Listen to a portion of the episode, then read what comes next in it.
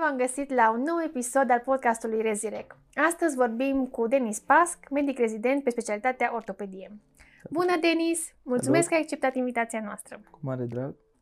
Spune-ne pentru început uh, mai multe lucruri despre tine, spune-ne în ce ani ești rezident și unde lucrezi. Sunt Denis Pasc, sunt uh, rezident în anul 3 la, pe secția de ortopedie la Spitalul Clinic Județean de Urgență Târgu Mureș. Toată lumea cred că știe că orto e locul în care te duci atunci când îți rup ceva. Categoric înseamnă mult mai multe lucruri de atât și dacă ai putea să ne spui tu mai exact ce este această specialitate. Este o specialitate care, din punctul meu de vedere, este importantă și va deveni din ce în ce mai importantă, deoarece, dintr-un singur punct de vedere, speranța de, va- de viață crește. Practic, bătrânii vor fi din ce în ce mai mulți. Și atunci, uh, ei având osteoporoză, că osteoporoză apare cu vârsta, în marea majoritate a cazurilor, îți rup mult mai ușor mâinile da. și picioarele ca să fim așa mai relaxați. Dar nu doar cu asta ne ocupăm, nu înseamnă mâini și picioare rupte. Este o gamă variată de patologii care nu, trebuie să nu doar le rupe, da? Să pun proteze de genunchi, de șold, ca să înțeleagă lumea, coxartroză, gonartroză, omartroză, leziuni de menisc. Ai spune că sunt sau există ramuri diferite ale ortopediei sau dacă există supra-specializări sau competențe pe care un medic ortoped le poate avea? Da, evident.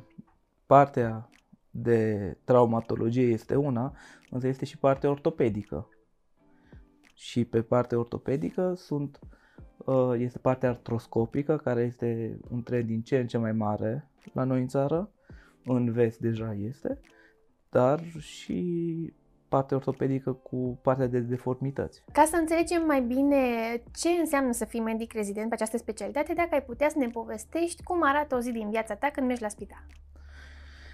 O zi din viața mea începe la ora 7 când plec de acasă, 7 și 20, ajung la raportul de gardă, unde sunt prezentate internările din ziua precedentă.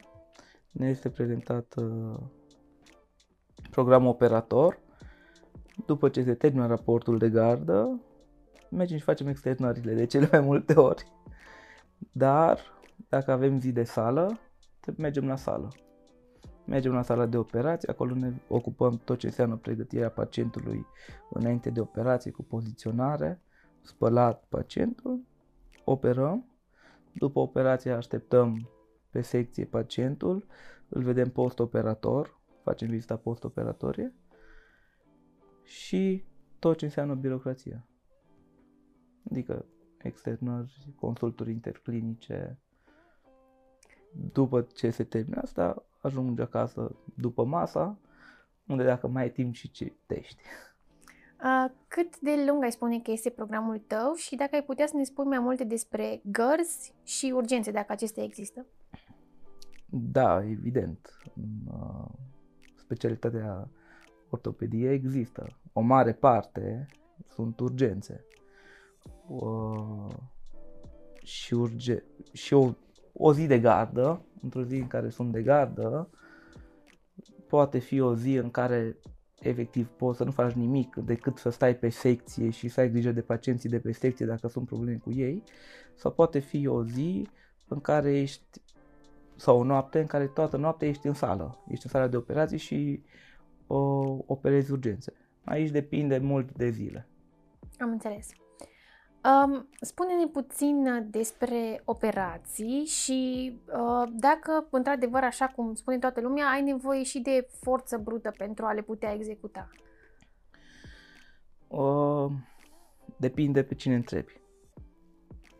Un medic spunea că dacă în ortopedie folosești forță, ceva nu faci bine. Mm. Dar depinde de uh, fizicul tău, practic. Că dacă ești mai mic, probabil că ai nevoie de forță. Dar depinde și de segment. Pentru că, la, de exemplu, la femur, acolo sunt forțe mari. Și ai nevoie de forță. Dar, în general, nu prea ai nevoie de forță. Bănuiesc că aceste operații implică cred că și manevre de finețe sau uh, anumite calcule pe care voi trebuie să le faceți pentru ca operația să fie una reușită. Evident.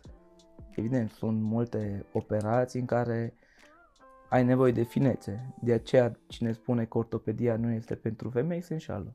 Oh, deci și o femeie poate să opteze pentru ortopedie. Da, evident. Da. Și din ce în ce mai multe fete au ales ortopedie. Uh, Dacă ai putea să ne spui și despre, uh, nu știu, evoluția tehnologică și cum are aceasta impact asupra acestei specialități. Ai pus o întrebare sensibilă, dar uh, are un, pic, un impact foarte mare și pe noi ne ajută foarte mult tehnologia acum și va fi în viața chirurgului mult timp și din ce în ce mai mult timp. Da, evident, umanul trebuie să are loc, rolul lui și locul lui, dar tehnologia va fi din ce în ce mai importantă.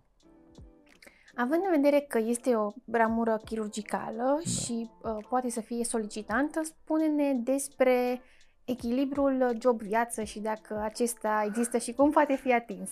Din nou, o întrebare sensibilă. Viața de chirurg este una foarte frumoasă, cu foarte multe satisfacții, însă și foarte multe sacrificii. Foarte multe sacrificii. Acasă nu prea stai, cel puțin ca și rezident, dacă ești foarte implicat și îți place, nu prea stai acasă. Și atunci echilibrul este unul în favoarea spitalului, ca să zic așa, dar toți chirurgii, cred, au asta la început, cel puțin rezidenții. Pentru că ai foarte mult de lucru. Este o specialitate foarte frumoasă, dar uh, viața de familie este destul de limitată. Din păcate. Uh, cred că orice început este greu. Dacă ai putea să ne spui cum a da. fost da. prima ta zi de rezi și primul tău an. Uh, a fost prima mea zi de rezi. A fost într-o luni, în februarie, că noi am fost decalați. Da. Într-o luni de februarie. Am avut gardă înainte. Mie mi-a plăcut foarte mult ortopedia. Eu asta am vrut să fac de la început. Am făcut gărzi din anul întâi de mm. studenție și prima mea gardă oficială a fost practic neoficială, că începeam lunia și am fost duminica de gardă și am fost la raportul de gardă și tot am avut emoții. Chiar dacă mergeam acolo de mult timp și știam ce și știam, cunoșteam pe toată lumea, tot am avut emoții. Surprinzător. Ne-a prezentat, bună ziua, bună ziua, voi sunteți, noi suntem. Pe urmă m-am dus acasă, tot așa cu emoții. Ai spune că orto a fost uh, planul tău A încă din prima ta zi de facultate? Planul meu, punct. Eu n-am avut plan B. Am înțeles. Planul B nu, exista, nu a existat pentru mine. Dar uh, legat de cum a fost primul an, a fost foarte ciudat. Pentru că a fost anul cu pandemia. Ah. Și atunci, în prima lună, am fost în focuri și pe urmă din martie nu știam ce se întâmplă. Mergeam la spital, nu mergeam, toată lumea era mascată, a fost destul de ciudat. Pe urmă, încet, încet ne-am revenit. Um, aș vrea să îți pun câteva întrebări fulger în care să ne dai un răspuns foarte scurt, primul lucru care îți trece prin minte. Da. Ok? Bun. Da. Câți ani ține reziu pe orto? 5. Două lucruri bune la specialitate. Uh, artroscopie și mult timp în sala de operații. Două lucruri mai puțin bune. Uh, mult timp în spital și nopți pierdute. Pe o scară de la 1 la 10, cât de solicitantă e specialitatea? 8. Ok. Bun. Atât? Da. Ah, am crezut că o să fie ceva mai... Atât am pregătit pentru astăzi. Um, spune-ne, având în vedere că este o specialitate chirurgicală, dacă ceva din facultate uh, te poate pregăti pentru această specialitate. Nu. Am înțeles. Nu. Si, răspunsul sincer, nu te prea poate pregăti. Pentru că când începi rezi, iei totul de la zero. Și simplu și de ce. Începi, uh, ortopedia se bazează mult pe anatomie. Da. Anatomia din primul semestru din anul întâi. Mhm. După șase ani nu știu cine mai știe toți mușchii și arterele mâinii și piciorului. Cu toată dragostea. Uh,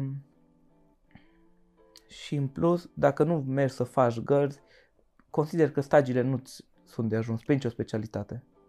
Dacă stagii de 3 săptămâni în care vine cineva și îți prezintă, consider că nu, nu e de ajuns, să-ți dai seama. Uh, Care spune că sunt uh, skillurile pe care ar trebui un ortoped să le aibă? Îndemânarea, uh, logica, că ai nevoie de logică, forță nu. Nu Mhm. trebuie, nu, un pic îți trebuie, dar nu mult. Rezistența, trebuie să fii rezistent și dispus la efort. Înțeleg.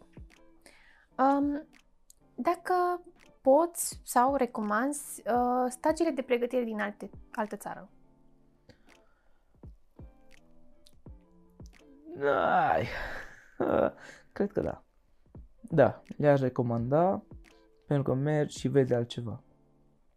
Alt sistem care te învață poate alt, adică același lucru, dar dintr-un alt punct de vedere. Uneori. Uneori nu. Dacă ai putea să compari și rezidențiatul în România cu rezidențiatul din alte țări. Nu am fost afară, n-am fost încă la stagii de pregătire, urmează să merg. Nu știu să spun, nu pot să-mi dau cu părerea atât timp cât nu am fost. Deci nu știu, din ce spun restul colegilor care au fost, este mai bine uneori afară, dar plusuri și minusuri ca în orice specialitate.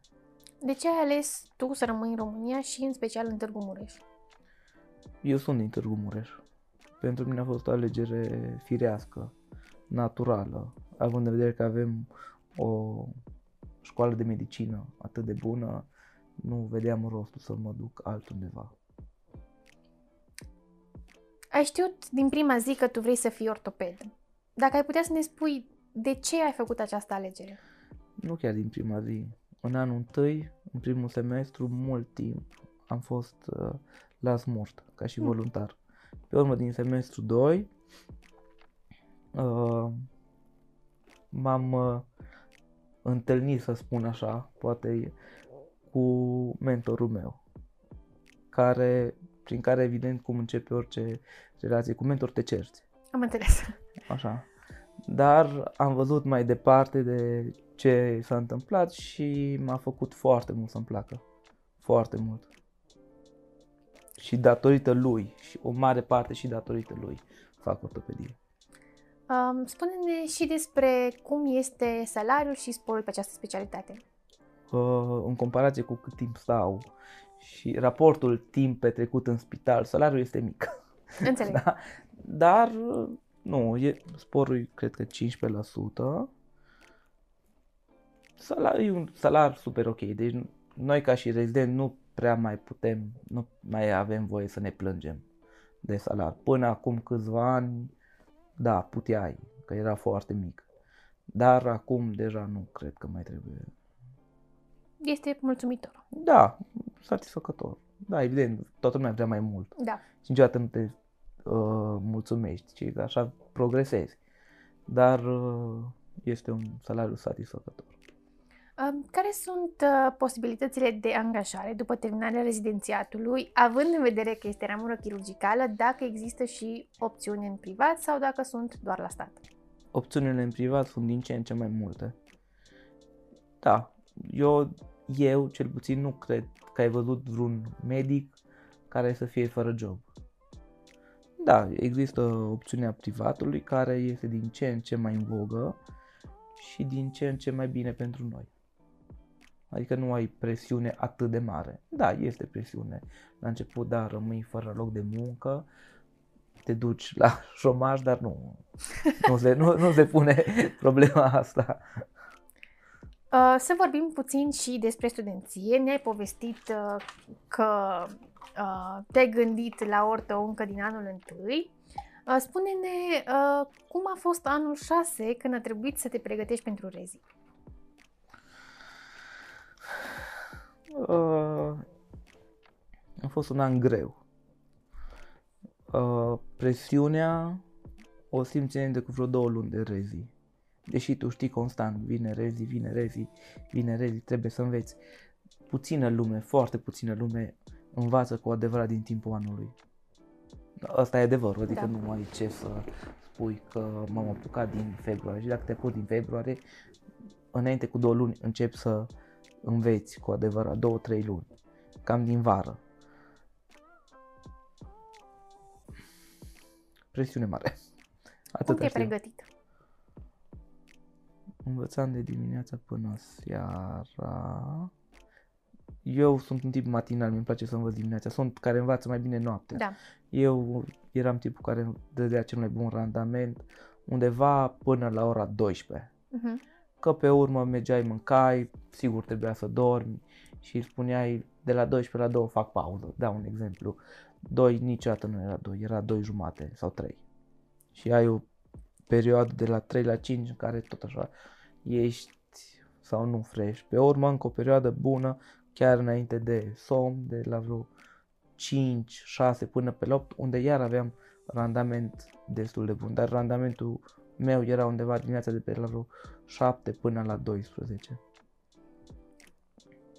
Cum a fost uh, ziua examenului, dacă ai avut emoții? Uh, foi. Da. Am avut emoții, însă aveam și aturi. Știam că sunt pregătit.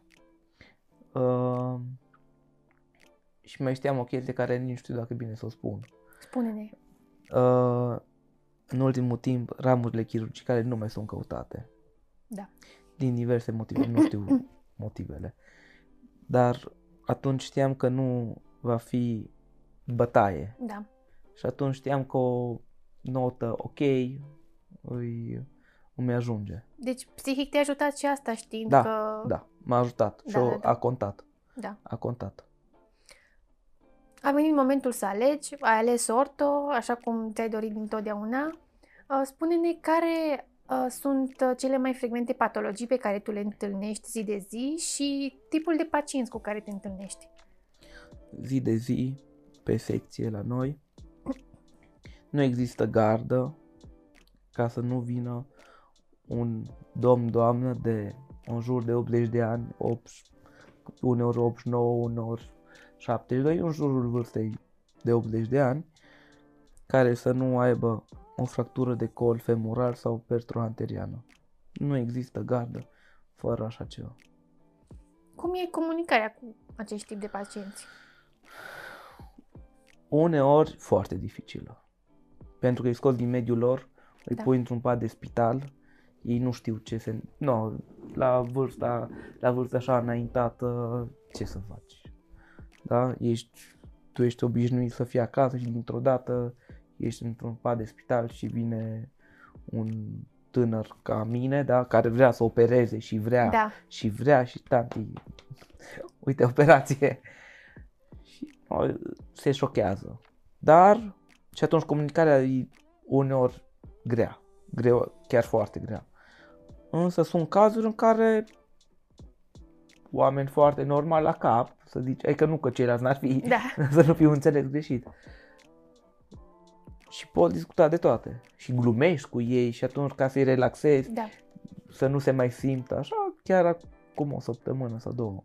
Am avut o doamnă, nu a fost cu fractură de șold, a fost cu fractură de glezna, de 82 de ani, care în- a fost cândva profesoară de chimie. Uai, s-a apucat să-mi spună toate formulele și ce înseamnă. Practic biochimie de la noi din anul întâi, unde nimeni nu mai știe nimic. Da. Și zic, "Mm, doamnă, știți mai bine decât mine biochimie. Și e- era foarte, cum se cade, vis-a-vis, era o altă doamnă care nu prea puteai să discuți cu ea. Care îi spune că sunt responsabilitățile medicului rezident în tratamentul pacienților? Depinde. Depinde de caz. Sunt cazuri în care medicul specialist sau primar nu se poate descurca fără rezidenți. Deci sunt operații de cel puțin două persoane. Două, trei persoane, acele persoane sunt rezidenții. da, evident, există un medic principal, șeful, da? Dar el fără noi nu poate. Da. Dar nici noi fără el. Categoric. Da? El ne învață. Poți, după terminarea rezidențiatului, să te uh, supra-specializezi, să faci doar un tip de operație, doar, Doar- genunchi? Doar un tip de operație e foarte greu.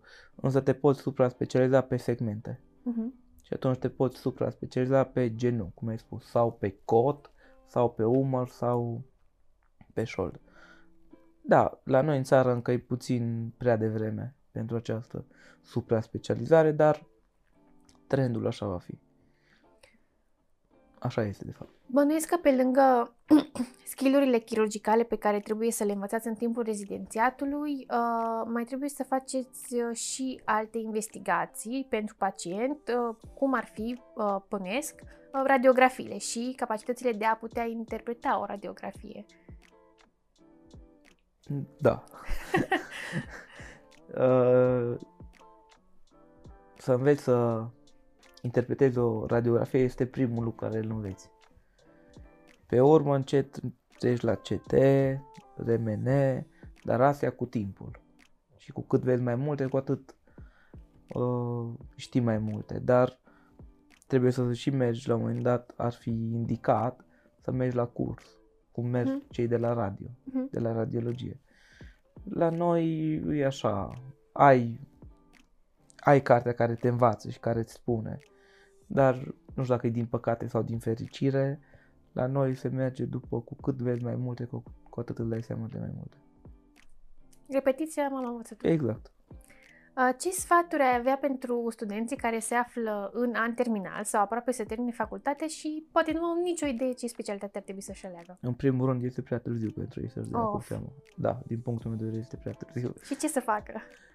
Ce să facă? Să meargă din timpul, din timp, Da. din anii mici, să meargă să-și dea seama dacă le place sau nu. Nu o să vezi tot într-o gardă. N-ai cum să-ți dai seama într-o gardă că îți place sau nu. Uh, te duci pe fiecare secție, pe... măcar știi că nu vrei chirurgie. Sau știi că nu vrei, cum sunt eu, știu că n-am vrut niciodată clinic. Uh-huh. Deci niciodată pentru mine și acum, sincer spun, îi SF. Îi SF să fiu internist. Da. N-aș putea să fiu niciodată. Îi respect, n-am, nu-i vorba asta. Dar eu nu aș putea să fiu. Mi-am dat seama din anul 1, 2, bine, eu sunt și un caz norocos. Că mi-am dat seama Da. că mulți termină și își fac o specialitate, dar nu le place. Ceea ce nu e neapărat bine. Da. Pentru că dacă faci ceea ce îți place, nu o să lucrezi o zi în viața ta. Ce sfaturi ai vrea să le dai uh, viitorilor tăi colegi? Să învețe anatomie. nu, viitorilor mei colegi... uh, O întrebare grea. Să înveți anatomie este și acesta un sfat. Da, nu. Să vină cu plăcere la muncă. Și să, să aibă chef de învățat. Mhm. Asta e cel mai important. Că pe urmă toate, toate se învață. Nim, nici eu nu știu tot. Și eu mai am foarte mult de învățat. Extraordinar. Consider că mai am cam 90% să învăț. Din Da. față de ce știu, încă pe atât și mai mult vreau. Dar uh, să aibă dorință și chef de învățat. Aia e important. Și răbdare. Ceea ce la noi nu prea există. Dacă, dacă dorești tu să ne mai spui ceva, O, Asta e întrebarea capcană. nu, e întrebare în întrebarea. nu. Să-și... Cei care își aleg să-și aleagă... Trebuie să ai cap când alegi. Da. dar să facă ce le place. Aia e foarte important. Dacă nu faci ce îți place, totul va fi un chin. Să nu alegi numai că asta a mai rămas să intre un salariu. Mhm. Pentru că mulți fac asta. Din păcate și la noi, pe ortopedie. Sunt câteva specialități care nu le poți face dacă nu ești, uh, uh, dacă nu-ți place. și nu ești implicat. Și asta e două dintre ele, e ortopedia și uh, medicina de urgență. Mhm. Da. Unde acolo și acolo sunt două extreme. Ori ești foarte pasionat. Da, ori- sau nu faci, atunci nu. Mulțumim foarte mult că ai venit și ne-ai povestit despre specialitatea ta. Cu drag. Mult succes! Mulțumesc! Ok, super. Um, mulțumim pentru atenție și vă așteptăm și duminica următoare cu un nou episod uh, Resurrect.